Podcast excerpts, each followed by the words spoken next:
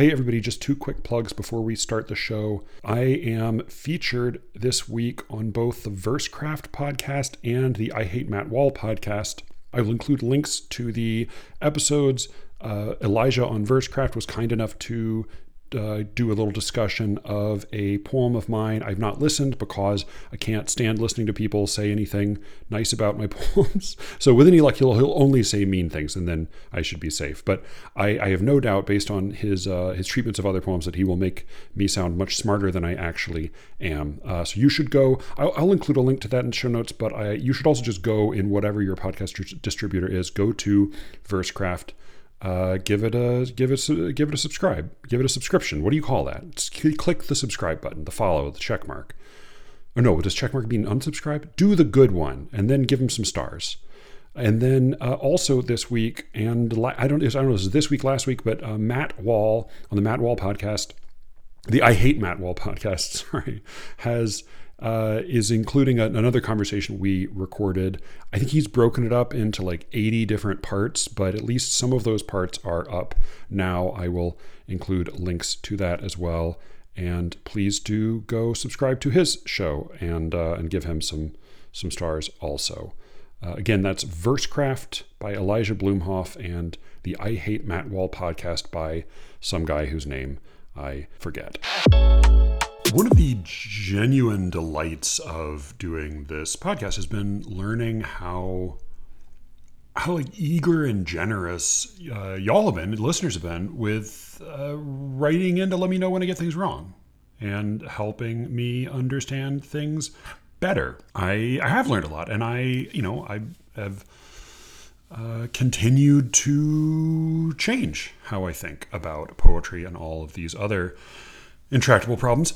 I have been even more surprised though by uh, the by a particular kind of experience that I think is the product of of recording convers particularly conversations that are uh, either interviews or talks with other of the co-hosts because when I'm doing one of these solo like I am today, which is with any luck the day I'm going to release it, I, I can I can whiz through a little more efficiently. But when I you know when I book a bunch of conversations in advance and I have to I have to get all my prep done and then I end up having a backlog, then often I will end up sitting on an episode for a while before putting it out.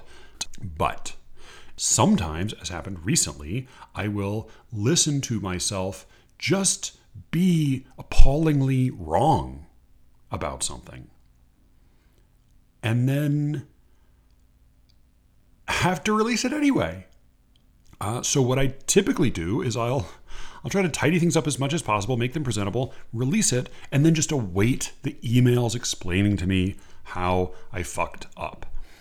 What surprised me most recently is when I listened to a, a, an episode, edited it, edited it, found myself to be intolerably wrong about something, and then released it, waited, and didn't hear from any of you. So now, today, I've got to address it myself. Thanks for nothing, Ethan.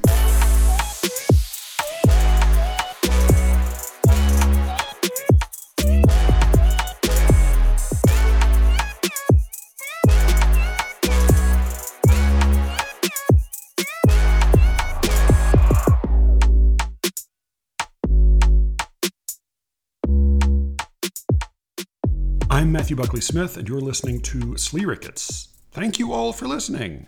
I appreciate it. And thank you especially if you have had a chance to recommend the show to a friend. A listener wrote in recently asking like where he should spread the word or to whom or what people might be interested. And I'm very I'm thrilled to have people spreading the word wherever, but mostly uh, I would just love for you to tell people you already talked to anyway.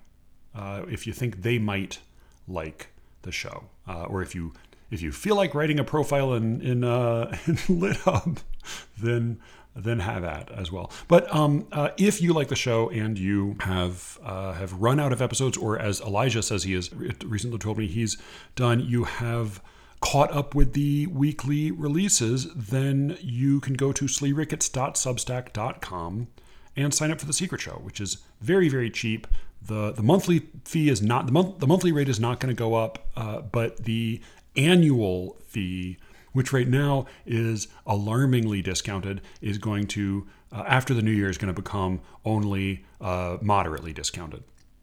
Uh, so if you sign up now to get uh, to to get grandfathered in on that, and if you just like to try it out, then put your email in and get access to a free week of, uh, of episodes. There are 22, 23 up there now, and, and more coming all the time. In my recent conversation with John Dilworth, he is a didactic poet. He, he writes inspirational poems. And in my conversation with him, in the, in the, the toward the the second you know half, I I asked him about something that had troubled me because my first encounter with him, with his work, was watching a video of a group of seemingly quite well-to-do white people in a in a fancy setting. I think it was the it was the the private bar in the, the on the, the upper floors of a a luxury high rise in Atlanta.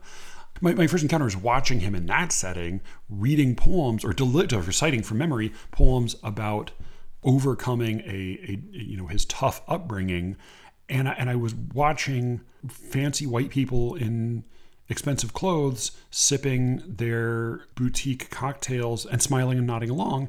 And my my thought fair or unfair was that well maybe part of what they're getting out of this is not necessarily what he intends for people to get out of it. And so i asked him about this. I asked if if maybe people who who didn't have so much to overcome enjoyed his work not simply because they could relate his lessons to their own lives because it reassured them in their desire not to offer support to those who were struggling themselves. And he he as he said, well, that kind of makes sense.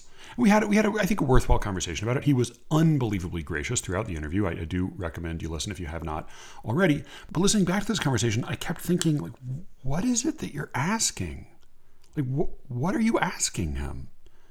You're saying, you write these poems and you have a certain effect in mind that you're aiming for, and then other people read them or hear them, and some of those people respond in a way you didn't intend.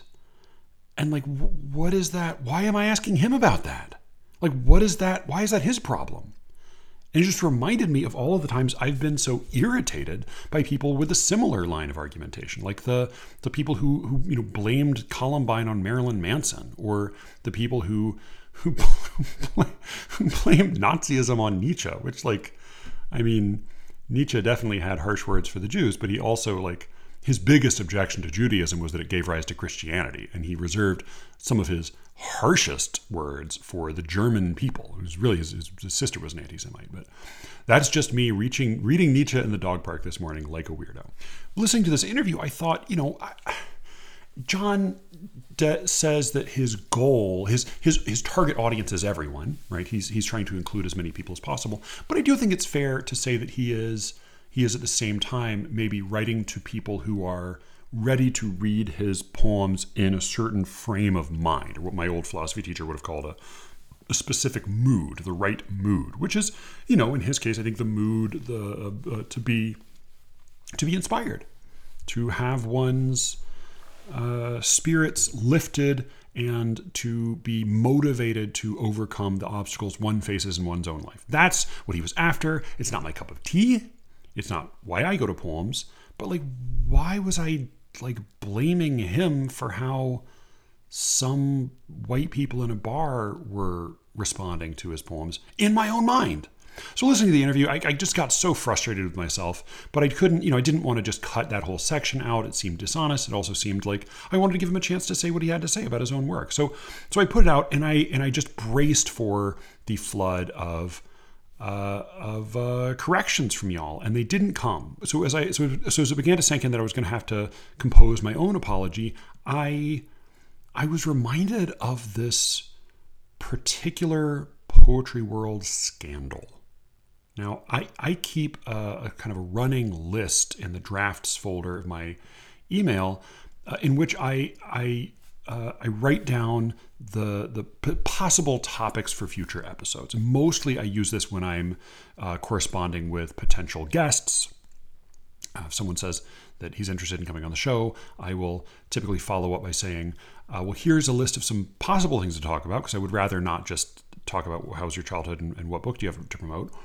Uh, let's pick something from there, or let me know if, if you something else. You know, if you have something else in mind and we and we work from there. And, and sometimes we we do take something off the list and then i i remove it and i, I update the list and i you know it, it, it grows and shrinks over time. Uh, accordingly one item that nobody has ever touched that nobody has ever shown the slightest interest in and that even when i've uh, brought it to the attention of some of my uh, co-hosts the response i've gotten has been uh, holy shit, no, I wouldn't touch that story with Cameron's dick. Uh, to which I responded, you know, Alice, that's really not necessary. This story was one that I, you know, I thought, uh, I think Cameron's response was like, well, I don't think there's anything new to say about it. Like, I, I don't think my, my, my judgment will have changed. And, and so like, why go back? Why bother? And I kind of figured like I wouldn't bother because like I, I, don't need to like i don't this isn't just a, a poetry world scandal history podcast. I, I tend not to bring something up unless i think there's maybe something new to say about it. And so i let it lie. But thinking about this dilworth interview it brought me back and i realized oh shit. Oh shit. This question of whether or not an, an, a poet is allowed to write only to a particular audience whether he's responsible for the the for the reactions of all possible audiences to his poems. This uh, was a question that was, uh, if not at the heart of, then adjacent to the heart of this particular scandal. So, most of the action took place at the AWP conference in 2011 in Washington, D.C., but the story really begins uh, eight years earlier with the publication in 2003 of a book entitled What Narcissism Means to Me, and specifically with the inclusion in that book of a poem called The Change. Uh, just before I get into the whole complicated history here, I'll just I'll just read this poem for you to let you form your own first impressions if you are not already familiar. This is The Change by Tony Hoagland. It's from the book What Narcissism Means to Me. Again, it's called The Change by Tony Hoagland. The season turned like the page of a glossy fashion magazine. In the park, the daffodils came up, and in the parking lot, the new car models were on parade. Sometimes I think that nothing really changes. The young girls show the latest crop of tummies, and the new president proves that he's a dummy but remember the tennis match we watched that year? Right before our eyes, some tough little European blonde pitted against that big black girl from Alabama, cornrowed hair and Zulu bangles on her arms, some outrageous name like Vondella Aphrodite. We were just walking past the lounge and got sucked in by the screen above the bar, and pretty soon we started to care about who won putting ourselves into each whacked return as the volleys went back and forth and back like some contest between the old world and the new. And you loved her complicated hair and her to hell with everybody stare. And I, I couldn't help wanting the white girl to come out on top, because she was one of my kind, my tribe, with her pale eyes and thin lips, and because the black girl was so big and so black, so unintimidated hitting the ball like she was driving the Emancipation Proclamation down Abraham Lincoln's throat, like she wasn't asking anyone's permission. There are moments when history passes you so close you can smell its breath. You can reach your hand out and touch it on its flank. And I don't watch all that much masterpiece theater, but I could feel the end of an era there, in front of those bleachers full of people in their Sunday tennis watching clothes as that black girl wore down her opponent, then kicked her ass good, then thumped her once more for good measure, and stood up on the red clay court holding her racket over her head like a guitar. And the little pink judge had to climb up on a box to put the ribbon on her neck, still managing to smile into the camera flash, even though everything was changing. And in fact, everything had already changed. Poof, remember? It was the 20th century almost gone. We were there, and when we went to put it back where it belonged, it was past us, and we were changed. So, Claudia Rankine, who uh, at the time this book came out was uh, Tony Hoagland's colleague. I have not been able to find out exactly what school that was at. Let me see where Tony Hoagland taught. Tony Hoagland's dead now. So Tony, I think it was Houston. Tony Hoagland taught at Houston. I'm not sure though. This was this was actually the year before I had uh, Rankine as a visiting writer professor in at Georgia. But she and Hoagland were colleagues at the time this book came out. And it, the eight years later, the 2011 AWP conference, the Association of Writers and Writing uh, Writing Programs, she gave a talk, and she began the talk by reading this poem. She then had this uh, comment on it. I'm not going to read the whole thing because it's uh, it's not it's actually relatively short, but it's probably a little long for the podcast. Um, but I'll just read the the beginning. I don't like using the word racist, because if you use it, it means you are an angry black person. Angry black people are the old black, and everyone knows that's pathological. The new black is accomplished, assimilated, and integrated. The new black reaches across the aisle. The old black is positioned in a no win situation where to express an opinion based on what you see, experience, feel, or deduce risks falling right into some white folks' notion of black insanity. She, she goes on to describe her experience reading this poem for the first time. She says, I once had a colleague who wrote what some readers perceived to be a racist poem. When I first read it, I thought, What? What? Why I stuttered, I don't know, but sometimes the purity of an emotion gets tripped up by thought. This poem is an exploration of narcissism in our society, a parody, perhaps. Nonetheless, certain phrases from the poem stuck in my craw. Phrases like, I couldn't help wanting the white girl, this tough European blonde, to come out on top, because she was one of my kind, my tribe, with her pale eyes and thin lips, were being pitted against phrases like, so big and so black, big black girl from Alabama, with cornrowed hair and Zulu bangles on her arms, and some outrageous name like Vondella Aphrodite. Were these phrases intended as a performance of the inroad? Inroad is spelled the letter N hyphen R O A D. I, I don't, because this is a transcript on uh, the Poetry Society, you know, poet, what is it? Academic Academy of American Poets um, website. Uh, I don't know if this is her text or this is this is a, a, a third party transcript, but I glean that she is she's she's constructing a neologism with some of the same implications that say came up in Terence Hayes' book of sonnets when he in one of the poems he uses the the word I N W A R D as a charged homophone for uh, in hyphen W O R D it's not totally clear to me, but I, I, think that's sort of what she's doing an inroad or a road to the in word, I, I guess. Uh, I let the book close on the desk, she goes on, and stared out the window through non existent trees. There is a parking lot out there, and though my emotions can at times feel wrong headed, sometimes you just have to say it. What the fuck? It took me a minute, the kind that folds out into months, to get over the actual words on the page. So she, she goes on about her uh, her reaction, but then she talks about going to this colleague, going to Hoagland, and and asking him about it. She says, when asked what his thinking was while working on the poem, my colleague said this poem is for white people. Did he say it was for white people to see themselves in their thinking? He did not say that. He said it was for white people. What I heard was, I don't need to explain myself to you, black girl.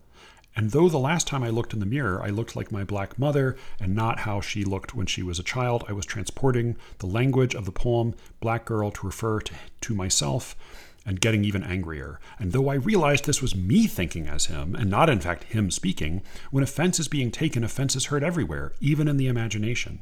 And because I could taste the vomit of Reconstruction and slavery in the back of my throat, I wasn't saying much. But he was starting to shout at me, so in his imagination, somebody else must have been speaking. Needless to say, before our conversation started, it was over. uh, there are she, she she goes on and she um she talks a little bit more about uh, about her her kind of later cogitation on this poem and and what she thinks might have been going on there, as well as just sort of her experience having her feelings hurt. And and she kind of ends by saying, "I I just sort of want to bring this to you to let you see it."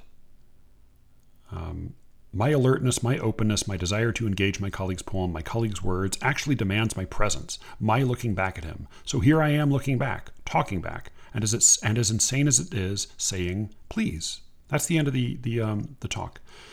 Uh, she then goes on to read his response, which uh, which she invited and, and he wrote. But there were first, I just want to say, like there were a few things that surprised me about this talk.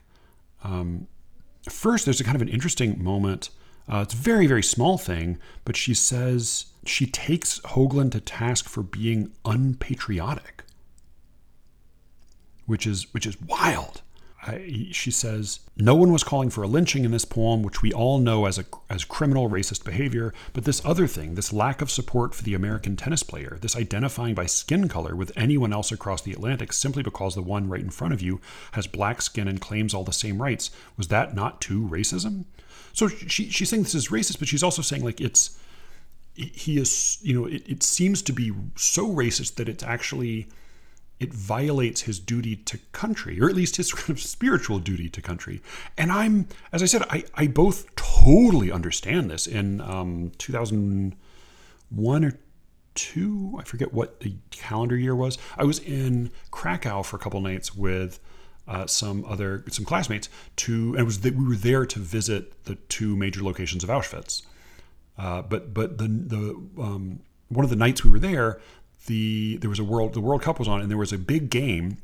So we went to the bar to watch the game, and the two teams playing were the U.S. and Germany. And so this bar in Krakow, a spitting distance from Auschwitz, was crammed with Americans and Germans all rooting for their respective soccer teams. I'm not a huge soccer fan. I'm not a sports fan, uh, uh, really, of any description. But boy, I have never rooted so hard for the U.S. And like part of what characterizes the, the America in in international contexts is that there's no such thing as someone who looks like an American. Right? Americans can really, I mean, look like anybody, which is something that's kind of cool. I mean, just on the dumbest level, it's it's always sort of refreshing to see like American teams representing America at the Olympics, wherever else, look like anybody, look like people from anywhere in the world, because that's the nature of the country. And so I totally understand Rankine's like like specific bristling at Hoagland's like failure to support the fucking girl from Alabama. Good lord.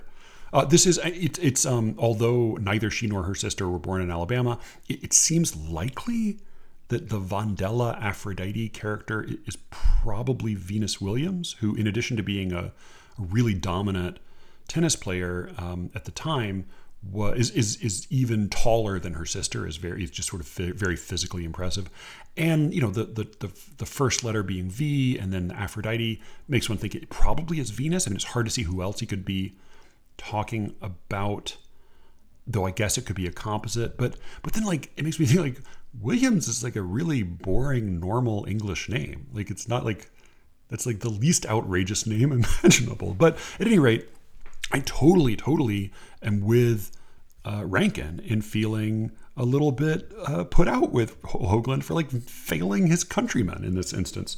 But what's so surprising is that like it is it is almost unimaginable that somebody today, arguing from Rankine's perspective in a context like this, could could challenge a peer for failing to demonstrate patriotism.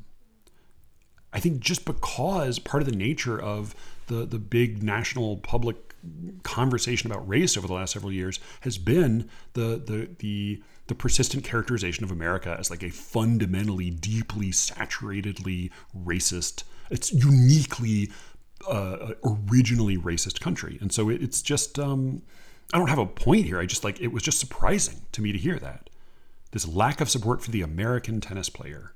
You know, he's, he, he's, it's not just that he's racist, it's that he's siding with the fucking European. Come on now. Come on, Tony.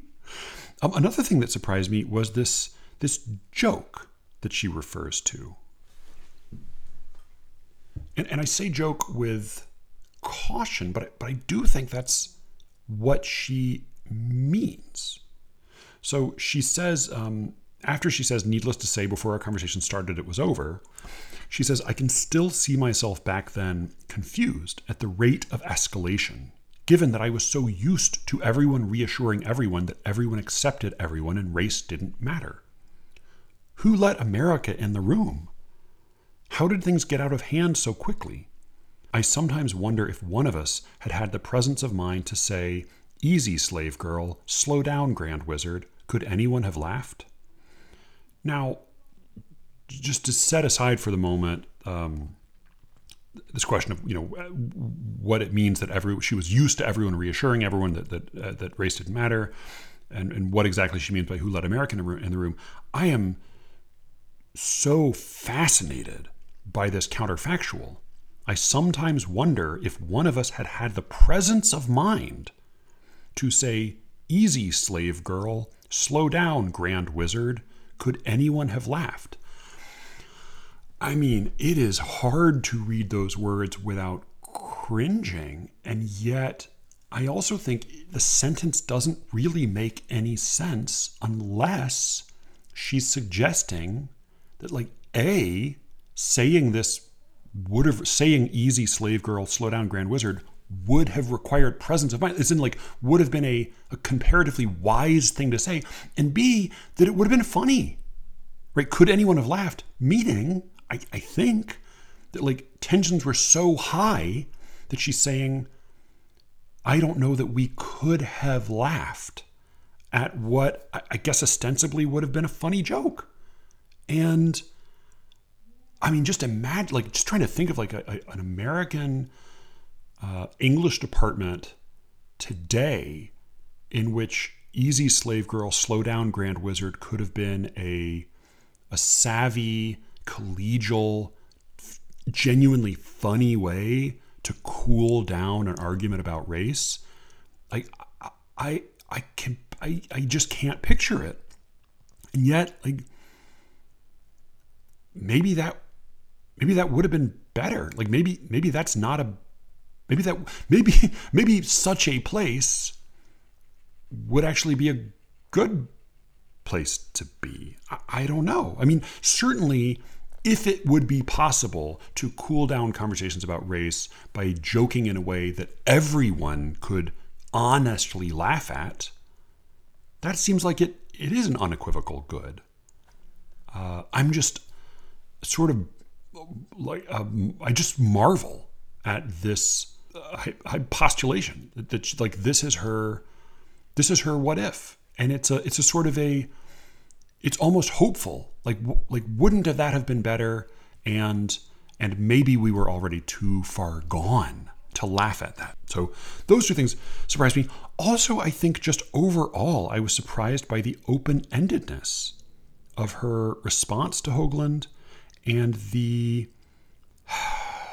social critics have gotten really uh, excited about using the word epistemic um, and I so I hesitate to use it just because it's sexy at the moment. But but I do I, I am surprised by the epistemic humility that she displays in in seemingly really asking him like so tell me what you were thinking and and also that moment when she imagines when she acknowledges that like in her head she was arguing with someone else and and she could see that he was doing the same thing like he was yelling at, at what he imagined she was saying, that she has that clarity of mind and the, the, the wisdom and the, and the coherence to say that in a way that, that makes sense to the reader, it makes sense to, to the, the audience. This was given as a, as a spoken talk, and I think it would have been a pretty, um, a pretty affecting one. I have not read by any means all of Claudia Rankine's work, but you know, I, I recently read um, The White Card, which is a late, uh, it's her, I think it's her first play, but it came out after Citizen. And um, I also read recently, and then more recently, I read Don't Let Me Be Lonely. Um, I read Citizen. I uh, have read also a handful of essays that appeared in various places, and then some freestanding poems of hers. And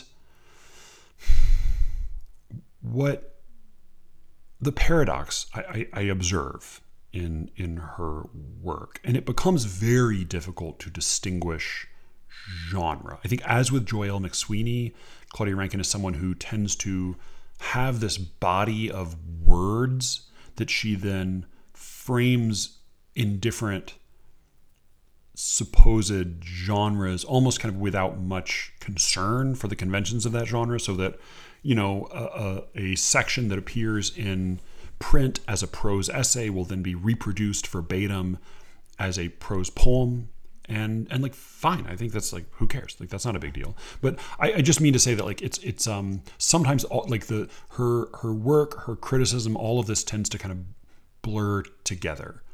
And the the the paradoxical observation I, I have among other things is that as her work has shifted over time as everybody's work you know hopefully shifts changes grows over time her her trajectory has been away from uncertainty. That the more time passes, the less of a question mark there is, even an implied one, at the end of any of her sentences. The more those become at best rhetorical questions. Uh, until, you know, in a like the the like honestly just like painfully, embarrassingly ham fisted poem Weather that appeared in the New York Times Magazine in June of 2020, it, there's just no room at all for any uncertainty. Uh, the, the the white card similarly is you know reminds me very much of John Logan's uh, play Red, which is which is you know like the white card is a is a taut and entertaining story about the moral triumph of a art of an art world spoiled brat right i mean like both of them are basically the same story in, in that way and in both cases all conclusions are foregone and the the primary response intended for the audience is is, is the, the primary intended response is for the audience to say hmm yes we were right we were right to vote for Hillary Clinton and Joe Biden. I mean, which, which again, which I did too. But like, like it's it's reassurance of an existing set of liberal uh, uh, givens. Uh, priors is the now, as uh, Cameron always likes me to tell him what's what's sexy. So the cool kids would say priors instead of givens, uh, and that seems to be the direction of her writing now. Insofar as she is is an activist, which I think I think she she really is. I mean, she's if anything an, an activist. I think that's maybe uh, certainly understandable and maybe even a strength for her to grow in her certainty. Insofar she's a poet, and insofar she's written, I think, really affecting poems, it makes me sad because I just think I think her writing has gotten less emotionally and spiritually m- moving. It's gotten less supple it's gotten less interesting. And uh, and you know, I'm a I'm a godless uh, uh, art world spoiled brat myself. So that's you know that's what I care most about. But you know, in response to this, so uh, I should say one of the uh, one of the ways in which I was not surprised was that I, I remembered this poem as being like sinus clearingly obnoxious and and like just re- really really hard to read in a way that doesn't have like a strong tang like a painful flavor of racism to it now I always find the conversation about whether or not somebody is in his heart racist or like some work is in it some some like like platonic essential way racist. I just think this is a kind of a, a pointless conversation. As I said, I think we're all you know what who knows what secrets lurk in the hearts of men you know the answer is like shittiness like a bunch of shittiness lurks in the hearts of men but what is a meaningful question i think is like does this speech or action have a racist effect does it alienate people in a racist way does it impact people's lives in a racist way like is donald trump in his heart of hearts racist i don't know did he do and say a lot of things that affected people in racist ways? For sure, right? That to me is kind of the the the that's the crux. And so I think similarly with this poem, like I have no idea what's in Tony Hoagland's heart, but like boy, this poem it is, um, it is difficult. It is not at all difficult to imagine somebody reading this poem and being hurt and feeling alienated. Uh, and uh, honestly, like I, I feel that in the same way that like this conversation. There's a um, there's a great old famous uh, Eddie Murphy SNL sketch called "White Like Me." Definitely worth seeing if you haven't seen. I'll, I'll put a link in the show notes. But it's it is um, it's very funny. He, he dresses up uh, and puts on makeup as a as a white man in a way that like is definitely a nod to his version of a white man in Dave Chappelle's later version of a white man in, in the Chappelle Show. Uh, when he does the new newscaster character. But um, the, the the the Eddie Murphy White Like Me character discovers that when he goes about the world dressed as a white man, that you know secretly when there are no black people around, the whole world is a party and people give away things for free, and they're you know the the the city bus is full of sexy waitresses and cocktails and free money everywhere at the bank and. Um, and uh, and it's it's funny, and I think you know when something is funny in that way, it's because it rings true. Now, I think in this particular case, what rings true about the sketch is not actually the lived experience, to use a, another uh, phrase, of white people around other white people. I think what it rings true with is that the the the feeling of alienation one has being excluded from something is that when one is not around, life's a party and everybody has it easy. That that's that's what's funny and vindicating about the sketch is that like, oh, I knew it. I knew that's what it was like.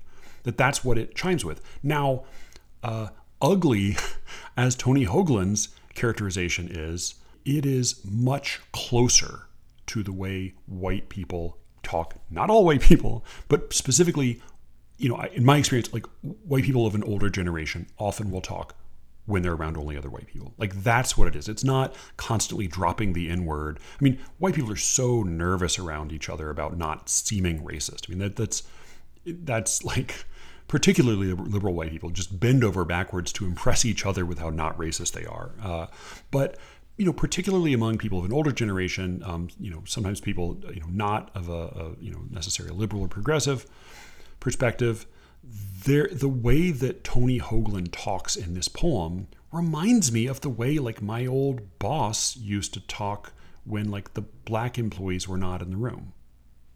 It was not he would he would have insisted he was not being racist, but of course, had anyone had any black person been in the room, then like he would have recognized that the way he was talking would have been hurtful. So I think that kind of that is the way in which this poem is so stings so much and is not fun the way White Like Me is fun. Because it's a lot closer to like the way your uncle talks. Your sorry, your if you're white, your white uncle talks when when he's alone with you and thinks you're on his side, right? Um, not all uncles, not all, not all hashtag not all white uncles, uh, but I think like that's part of what is happening in the poem. I'll read Hoagland's response, or at least part of it. It's it's not as long as um, the the talk. Um, I, I, I was surprised. I, what I what I was surprised by rereading all of this was I, I did remember his his poem seeming racist. I did not remember how bad his behavior was. And you know, we only have Rankine's account of their conversation back in 2003 but his response to her, which he wrote in 2011, is he's just such a jerk. All right, I'll, I'll read. Let me see. Um, I'm, I'm not going to read all this, but I'll read. I'll read some of this. So this is the beginning. This is how he starts. Thank you, for, dear Claudia. Thank you for inviting me to respond to your AWP report on the subject of race in my poem, The Change. To start off, let me say that I thought back when we were colleagues, and I still think that, that to me, you are naive when it comes to the subject of American racism. Naive not to believe that it permeates the psychic collective consciousness and unconsciousness of most Americans in ways that are mostly ugly. Pew. as plenty of people pointed out at the time, that is about the least diplomatic way he could have started this. I mean, maybe the least diplomatic way would have been to refuse to respond at all. But he starts, he says, let me, st- to start off, let me say that I thought you were naive. And I still think you're naive. I mean, good God. And, and you know, and, and uh, I'm, I'm certainly not the first to, to, to note that, like, maybe Claudia Rankine, who certainly has spent a great deal of time thinking about race, experiencing racism firsthand, chewing on it, intellectually, emotionally, artistically. Maybe naive is not really the word to describe her perspective. But in addition to Hoagland's personal behavioral shittiness, I, I was really startled to see that what he is pointing out is is almost certainly how somebody taking up the banner of Rankine's cause would talk today. You're naive not to believe that racism permeates the psychic collective consciousness. He says, racism permeates the psychic collective consciousness and unconsciousness of most Americans in ways that are mostly ugly. I mean, that is, that's like from the Bible of Robin DiAngelo. The elements of that confusion, he goes on, are, as we all know, guilt, fear, resentment, and wariness. Its sources are historical and economic and institutionalized. We drank racism with our mother's milk, and we relearn it every day as we weave our way through our landscapes of endless inequality. I mean, that is truly could be like script for a DEI HR exercise. That is one reason why it seems foolish and costly to think that the topic of race belongs only to brown skinned Americans and not white skinned Americans, but many poets and readers think that. Claudia Rankine, to her credit, doesn't think that, or at least at the time, she she was certainly somebody who who, as we mentioned before, like invited. Uh, invited and, and, and really insisted that like more white poets write about race, uh, that it's not sufficient to leave it up to black and brown skinned uh, Americans. Um, he he goes on to do a sort of a goofy a goofy tap dance where he he lists all of these descript descriptors and all these things that categories he falls into, including racist and sexist and homophobe and whatever. And this is kind of a like a, a hacky, crummy uh, rhetorical game to play. Um, he he does say one other thing that I found poignant. I mean, he is in his poem, in his behavior at the faculty lounge in 2003, and in this letter, he is just so unwilling to to just come to the table at all. You know, like he it, just as I was surprised by how how generous Rankine is in saying like, okay, well, let's talk this through. Like, let's figure out what what's going on. Let's like help me understand. And see, she seems really, in this case, to mean help me understand in a way that, like, in 2019, when she writes that essay about, uh, uh, you know, I wanted to understand white men's perspective, and so I asked them about it on first class airplanes, or in the first class section of, of various air, uh, uh, flights I took, and the first class lounge of the airport. Um, in that essay, she she keeps saying that all she wants to do is listen to white men, white men, and then there's there's literally like nothing that she learns. Like clear, the entire the entire essay is just her uh, schooling white people or or like observing how they don't understand things. That her mind seems very much not open to being changed or expanded. In that case, in 2011, and in her, at least in her recounting of 2003, she seems really to be inviting Hoagland to have a conversation, and he's just refusing. He just refuses. He's such a he's such an incorrigible jerk here that like it becomes almost impossible to have a, a to like address the the racism in the poem because it, it he won't even he won't even sit down to talk. But he does say something here. Um, he says it in, in a dismissive way, but I still find it to be sort of touching. He says, I don't believe in explaining my poems to other poets. They are part of my tribe, and I expect them to be resilient readers. Well, clearly, like the, the upshot of that uh, of that sentence is that he it's a big big compound sentence is that he is not going to engage with her. The the the essence of it is that, and he uses that word advisedly. It's the same word he uses in the poem. He says, They are part of my tribe. And I thought of this when, um, so I first learned of Christopher Hitchens work when I still believed in God. And I found him to be just unbelievably acidic and ungenerous and bitter and nasty. Um, he wrote a book. He was probably the most spiteful of the of the big uh, new atheist figures. His his book was called "God is Not Great: uh, Why Religion Poisons Everything," which really like leaves no room for for nuance.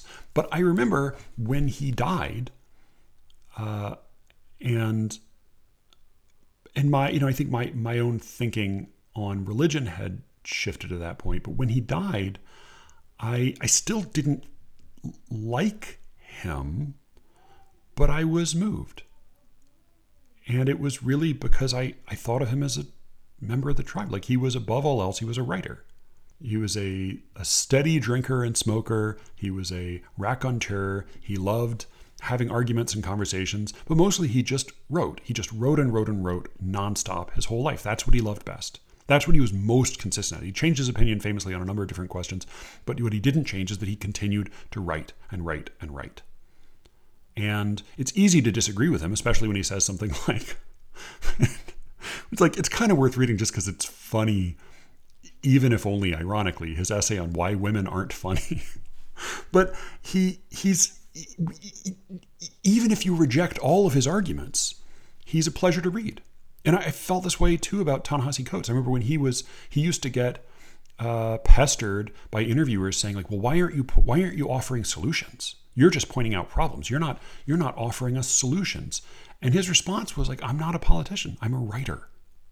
Like my job is to put words together so that they they they convey true things clearly. My job is not to come up with new policy. Right? I am a writer."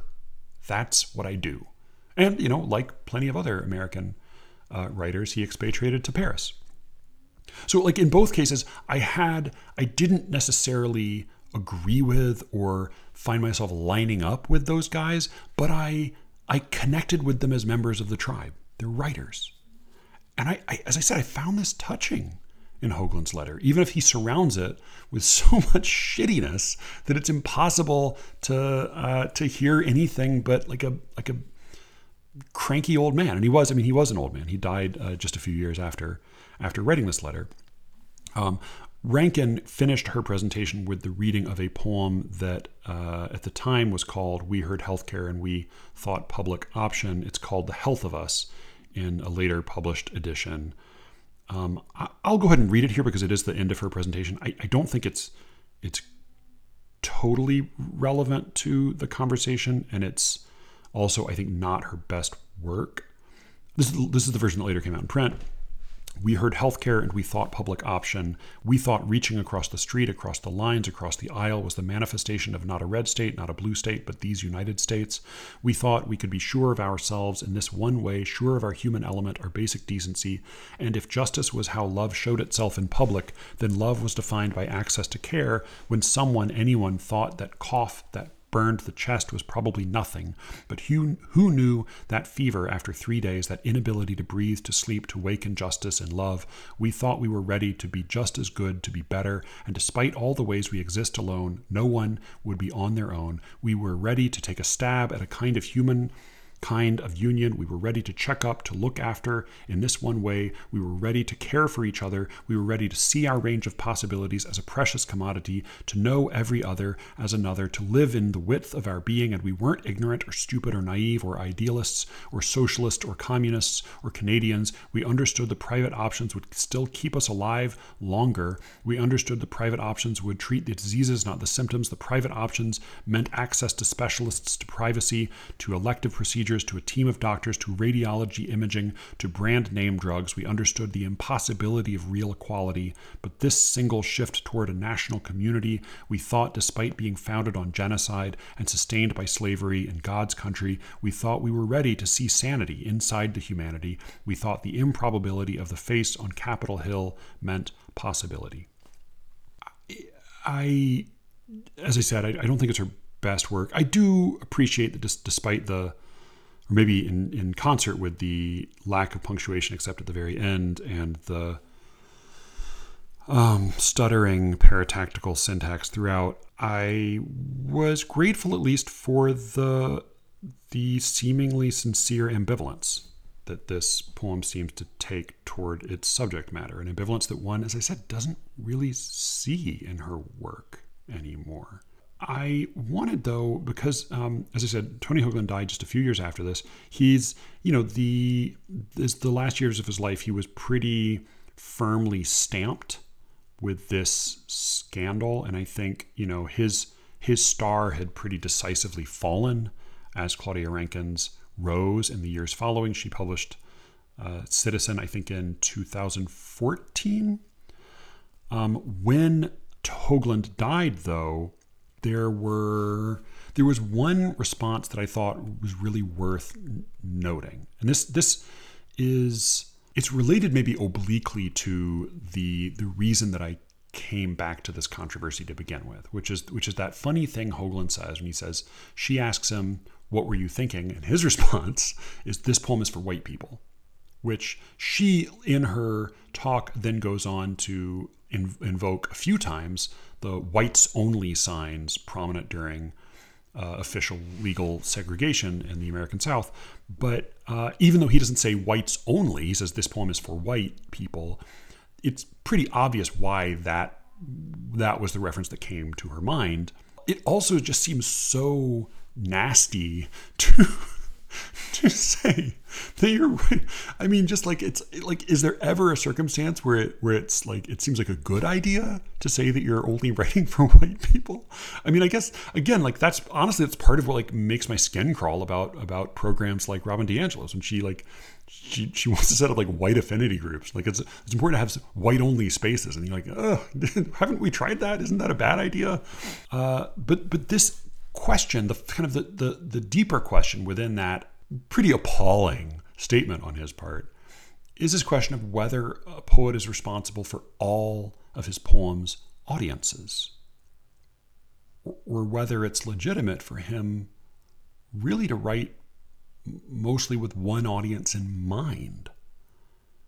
You know, I think that though I I share Don John Dilworth's uh, hope that you know my poems could be available to everybody, available not just physically or verbally, but um, you know, emotionally, intellectually. I, I also think that that it that poems written truly for everybody may end up being written ultimately for for nobody. Uh, so I, I, I don't think I don't think it's a good idea to write only for white people. I think that's that's pretty pretty much always a bad idea. But it, it may not be fair to say, well, you must be responsible for how every group of people reads your poems. The response I wanted to read to Hoagland's death is from uh, Reginald Dwayne Betts, who is someone very much not of Tony Hoagland's milieu, at least not to begin with. He is now a pretty prominent American poet, celebrated American poet, um, but uh, early on in life had a very different set of circumstances, very different background. So this is what he wrote when Tony Hoagland died. And when Tony Hoagland died, again, the the shadow of this scandal was absolutely hanging over him. I mean, it was the only thing that came to mind when his name came up in, in, in conversations about, with other poets. And to be honest, really, when did it come up not in conversations with other poets? So this is what Reginald Dwayne Betts wrote. He wrote, Tony Hoagland has passed, and this is what I want to say. When I was in prison, he wrote me a letter. He typed that letter and fixed multiple mistakes. He sent me the carbon copies, and all of his flaws were revealed to me. I guess he didn't mind. This is the Tony Hoagland I'll remember. People will say whatever they want, but all of us will die. And if you made a single person feel how, how Hoagland made me feel when he sent me that letter, a letter to a young convict in a state prison, you're winning. He goes on, much of who I am as a writer is because Hoagland wrote me back. I wrote more than a dozen writers from prison, and none of them wrote me back. Hoagland did. So you know I'm basically going to defend him until I die. And I'm quite okay with you not liking that.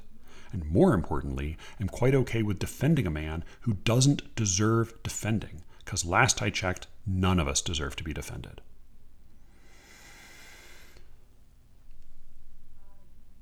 Betts said elsewhere that he could believe that Hoagland was racist, but he said even if he were racist, even if he, even if Betts said even if I knew for a fact that he was racist, I would still want to study under him. I would still want to learn from him, which is a kind of, you know, in, in uh, uh, Hoagland's word, a kind of resilience that I find it hard to imagine in myself. I mean, it does remind me of my my beloved mentor Jane, who back at Vanderbilt uh, after the war did an end run around a sexist professor who refused to teach her because she was a woman by applying elsewhere for funding and then returning to Vanderbilt with it and forcing him to take her as a student.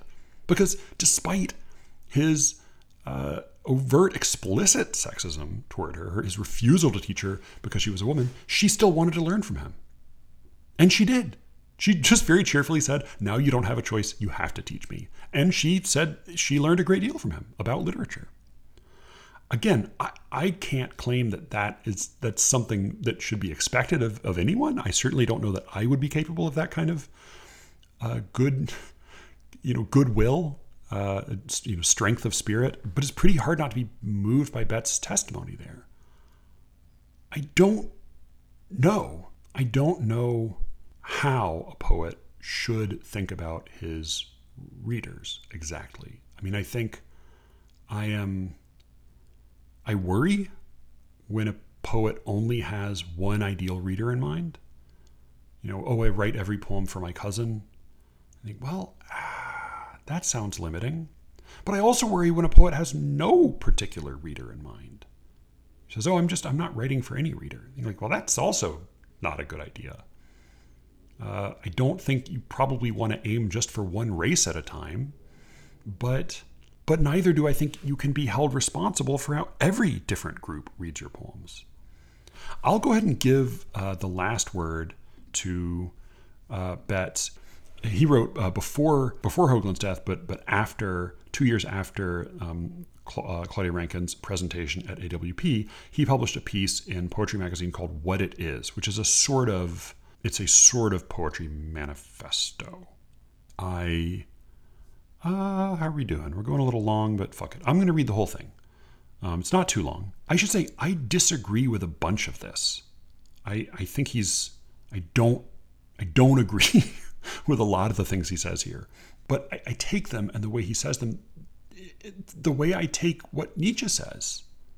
Uh, I mean Nietzsche. I also disagree with many things he says, but he has an attitude that that like Betts's is both unapologetic and uh, un- unprotected. I mean, he, he neither does he write saying, "Let me pre-apologize for everything that I'm going to say and let you know ahead of time that you're permitted to disagree with me," nor does he seem to worry about achieving some sort of like universal eye of history, unimpeachable correctness which which seems to be very much the way people tend to write today. Just just to be suring and caveating nonstop on their way to expressing just the faintest ghost of an opinion. He just makes some claims about poetry that uh, that I think are worth hearing. Like like my favorite writers, they're worth hearing out, even when I think they're wrong. Um, and a lot of what he says, I think, is quite right. So I'm, I'm just going to read this, and then we'll call it a day. Um, I I have liked a lot of his writing. I wonder. I don't. I should read more of him, but I wonder if he's not a better prose writer than a poet. I probably have not read enough to say, but at any rate, here is uh, Reginald Dwayne Betts. Uh, I'll call it a manifesto because I think it, I think it is basically. Um, it's called "What It Is." This was in Poetry Magazine in 2000, March 2013. "What It Is" by Reginald Dwayne Betts. This ain't about risk. Risk is living below the poverty line in the worst part of town. Risk is raising a black boy in a town with laws like stand your ground. Risk is being a single parent without family or community support. Risk is what soldiers, police officers, firefighters encounter. Poetry is about language, words, about being as honest as you can on the page. There are things you say in a room with friends, things you hear others say and can't forget because you spent an hour arguing with them or laughing. The poem should be that something worth screaming about. Don't forget Yeats.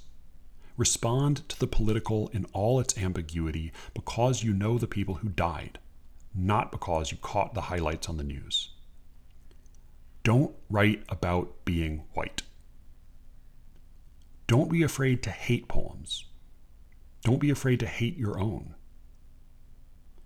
There are no large issues in America outside of race. Derek Walcott said this. If you're writing and not thinking of race, you're still thinking of race by avoiding it. Don't be the person who only notices the elephant in the room. Don't believe them when they say a poem has room for everything. Only the grave does. Stop with the allusions to dead poets. You do something other than read poetry. Don't be the poet who, ensconced in your 401k and tenure track, dismisses the man on the corner selling his work fresh from Kinko's. He could be Whitman. I keep arguing about vernacular, what it is, what it means, who has a right to it. For real, I'm confronting the fact that I lost all the slang of my youth in my youth. The poem is the only way I have of getting it back. Don't betray the people you write about. Don't believe the reviewer who wrote, I am not sure it is possible for a Negro to write well without making us aware he is a Negro. On the other hand, if being a Negro is the only subject, the writing is not important. Don't strip your poem of identity. Don't make your identity the poem's. Pay homage, but if the illest thing about your poem is your litany of influences, you wrote a bibliography. Call it that. Don't feel too bad about that last line. Right now, there is someone lying to a child, praising the work of some 13 year old kid as if it were the sign of latent genius. Don't be that person.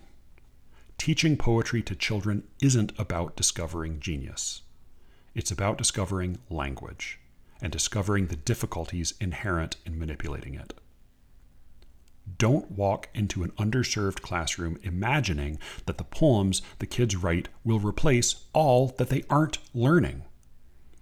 Don't front like poems are born out of experiences and not the reckless wrestling with nouns and verbs and all the other engines of language. Work in a place where no one knows what an iamb is. Don't condescend. There is prejudice in calling something beautiful for the act and not the fact. The colloquial is always musical. You lucky I can't breathe, or I'd walk all up and down your ass. That was What It Is by Reginald Dwayne Betts. And this is Slee Ricketts. Thank you all for listening. You can reach me as always at sleerickets at gmail.com. And with any luck, I will be speaking to you again very soon. Until then.